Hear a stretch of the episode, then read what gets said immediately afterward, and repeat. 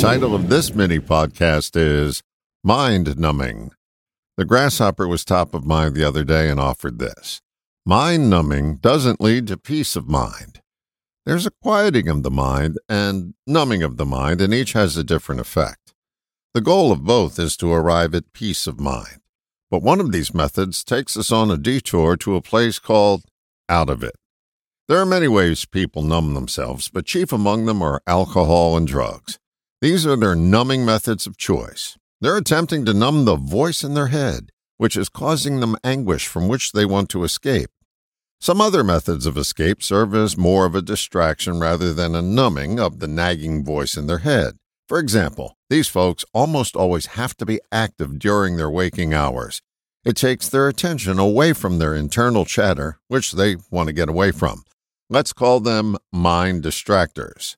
But with alcohol and drugs, more than their mind gets numb. So does their awareness, their speech, their ability to comprehend, or their inability to walk a straight line.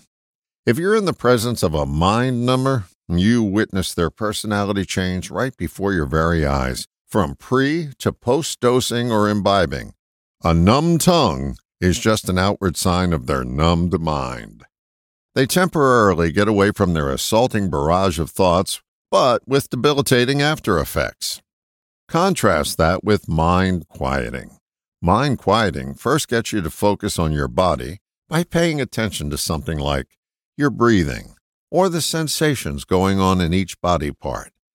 The result of this focused attention is the body relaxes and the mind calms down as spaces show up between your thoughts until there's nothing but space and a sense of presence.